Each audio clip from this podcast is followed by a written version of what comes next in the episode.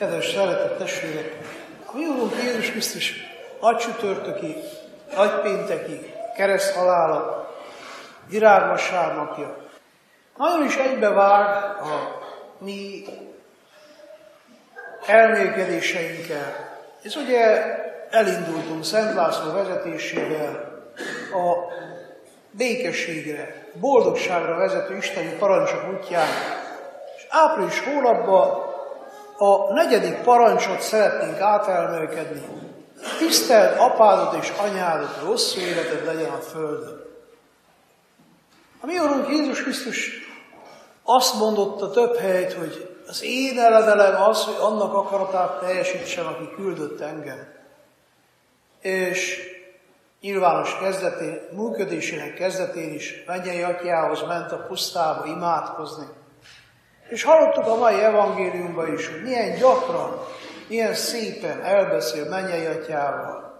És ki tudja mondani ott az olajfák hegye, hogy legyen nékem a te igét szerint. Igen, mond Isten akaratán, mert nagyobb szeretete senkinek nincs, mint ki életét adja övéért. És Jézus Krisztus vállalkozik erre a nagy-nagy szeretetre. És ott a kereszten is utolsó leheletével, atyám, kezedbe ajánlom lelkemet. Igen, Jézus Krisztus hihetetlen példát ad arra, hogyan kell szeretni szüleinket.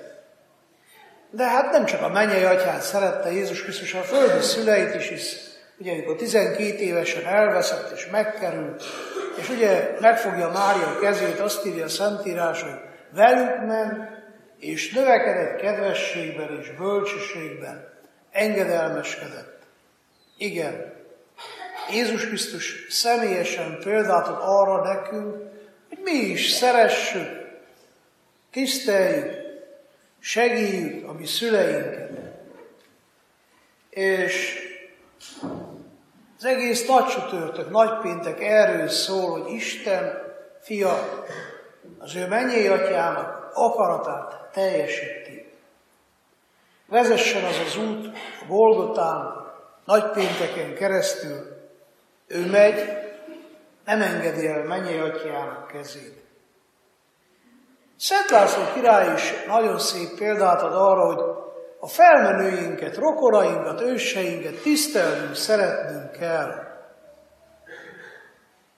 1800, 1083-ban Szent László Székesfehérváron Szenti avatja.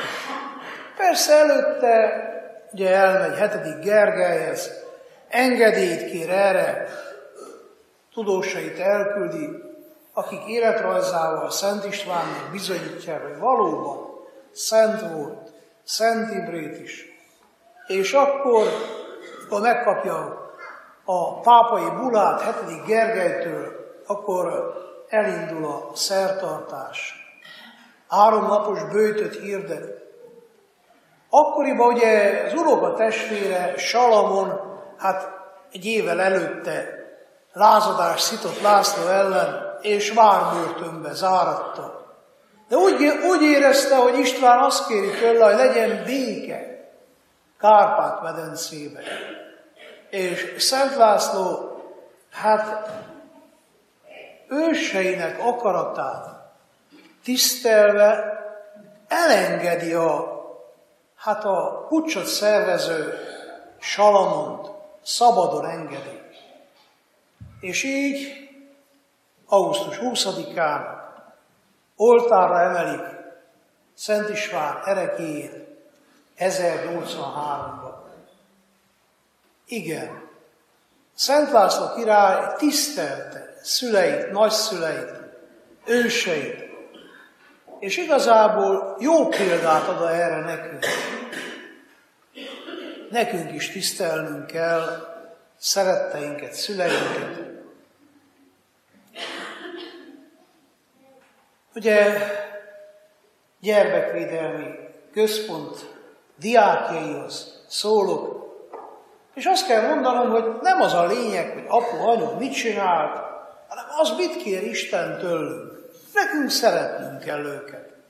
Persze nem muszáj kikozmetikázzuk, most voltam az egyik házban, ott az egyik kislány, hetedikes kislány, az osztályban mindenkinek elmagyarázta, hogy neki van egy apukája kint Spanyolországban, és van egy nagy birtoka, sok lóval.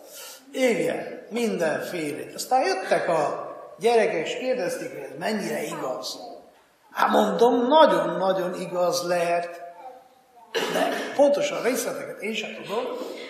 Aztán lánykát félrehívta, és elmondtam, hogy hát az nagyon jó az embernek élénk a fantáziája, vegyen egy füzetet, és írjon regényt. Na azért lehet, hogy még Nobel-díjat is kap, vagy legalábbis Pulitzer díjat, de hát hogy mondjam, az osztálytársainak mond ilyen kikozmetikázott apukáról szép történeteket, azt nem biztos, hogy hosszatávon fogják értékelni. Nem kell hozzatenni semmit. Nem az a lényeges, hogy mi tisztára mossuk, vagy szenti olvassuk a mi szüleinket. Egyszer a Szentírás azt kérje, hogy szeressük, tiszteljük őket. Hát itt ebben a házban nőtt fel, ugye, kedves Miaella, és biztos, hogy megengedi, elmondjuk a történetét. Annyira megható, hogy egyszer éjjel, tizegy után dob, dobogtatott, kopogtatott az ajtón, megkerült apukám. Hát én tudom, öt éves korában került hozzám, és sokat imádkoztunk azért, hogy kerüljön meg az apukája, de hát aztán leérettségizett szépen, 12-es kora után, hát itt ma nevelőnek szépen végezte a dolgát, nyolc kislányt nevelgetett, és akkor jön éjjel, megkerült apukám. Hát mondom, hol? Hát azt a Facebookon írogatott, és eszébe jutott az édesapjának ugye a keresztneve, beírta azt is, hogy Kolozsvár, meg azt is beírta, hogy szakács, aztán kijött vele három-négy férfi név, elkezdett mindenkkel levelezni, aztán az egyiktől, mindegyiktől megkérdezte, ismerték az ő anyukáját, és leírta a nevét. Aztán egyik visszaválaszolt, igen. És akkor ő válaszolt annak, hogy hát akkor valószínűleg mi rokonok vagyunk. Hát milyen rokonok lennénk? Hát te vagy az én apukám. Na, úgy érdemes éjféle után Facebookon csettelni, Később kiderült, hogy ez tényleg igaz, mert a szapukájának volt egy katona búcsúztatója, vagy egy ilyen legény búcsúztatója a lakodalom előtt, olyan jó sikerült, hogy igazából két lánya született ugyanabban a hónapban, de nem ugyanattól az anyukától. Öt éves koráig ezt a kislányt az apukája anyagilag támogatta már, mint az anyukának gyerektartást fizetett, aztán elment Amerikába egy nagy hajóra dolgozni szakácsként, és biza elfeledkezett a leányáról. Az anyuka nem bírta, egyedül elhozta ide hozzám, és mi Isten nevébe szeretettel felneveltük. És most jön az, amit nagyon fontosnak láttam elmondani. Ugye ez a lány ott akkor abban az este azt kérdezi, mit csináljon? Hát mondom, tiszteld apádat anyádat, hogy hosszú életed legyen a földön. Örvenj neki, szeressed. Hát az de mit? Persze én nagyon jól tudtam, hogy ha valaki öt éves korától nem kapott egy szent cukorkát, egy szál virágot az apjától, hát azt elég nehéz szeretni. Azt elmondtam, hogy hát te most mit mondjuk, ilyen a világ, látod, van akinek a golyózza a gyereket, van akinek a Facebook az apukát, ez van, szeressük őt. Hát akármit prédikáltam, láttam olyan nagyon üveges szemmel néző, keményen, és aztán elment. Én azt hittem, hogy Kolozsvárra, de közben kivette a szabadságát, és elment Pécsre, Pécs mellett valahol autista gyerekekkel táboroztak, aztán hát három-négy hét múlva, amikor visszajött, le volt égve, ki volt cserepesedve a szája, megkérdezem, hol voltál? Hát azt mondja, hogy hát ő bizony elment és autista gyerekeknek segített, önkéntesen tábort szerveztek, és utána egész végig azon gondolkozott, hogy Hát hogy tudná ő szeretni az apukáját, hogy tudná ő tényleg tisztelni, és érezte a szívébe azt a nagy, hát görcsöt, azt a keménységet. És úgy döntött ez a fiatal lány, hogy hát gyalog jön haza Dévára, görkorcsolyát kötött, és szépen elkarikázott hozzánk. Közben jó, leégett, elfáradt, minden. de azt mondja, most úgy érzi már szabad, tudja szeretni az apját. Igen, kedves gyerekek, kedves testvérek, nagyon fontos, hogy megtegyünk mindent, hogy igen, szabadon, Isten gyermekei méltóságával tisztelni, szeretni tudjuk szüleinket. Nem jó ezt a bűnt, a haragot, a szüleink iránti neheztelést hurcolni magunkba. Ugye, hogyha valaki kifújja az ő gyertyáját, nem az a megoldás, hogy én is kifújom az enyémet, hanem inkább próbálok lángot adni neki, hogy az övé is lobogjon, égje, hogy világosság legyen ebbe a házba, ebbe a világba. Igen, adná az Isten, hogy tényleg sikerüljön tisztelni apánkat és anyánkat. Ismertétek Antal atyát, és képzétek el, neki állta, írjak egy könyvecskét, ilyen kis füzetet róla. Ő ugye 86 évesen jött el hozzánk, hogy ő szeretne mindannyiunk nagy tatája lenni, és fogadtuk. És ugye hát 12-13 évig itt élt velünk, 10, hát több mint 12 évig köztünk, és tényleg nagy volt mindannyiunknak.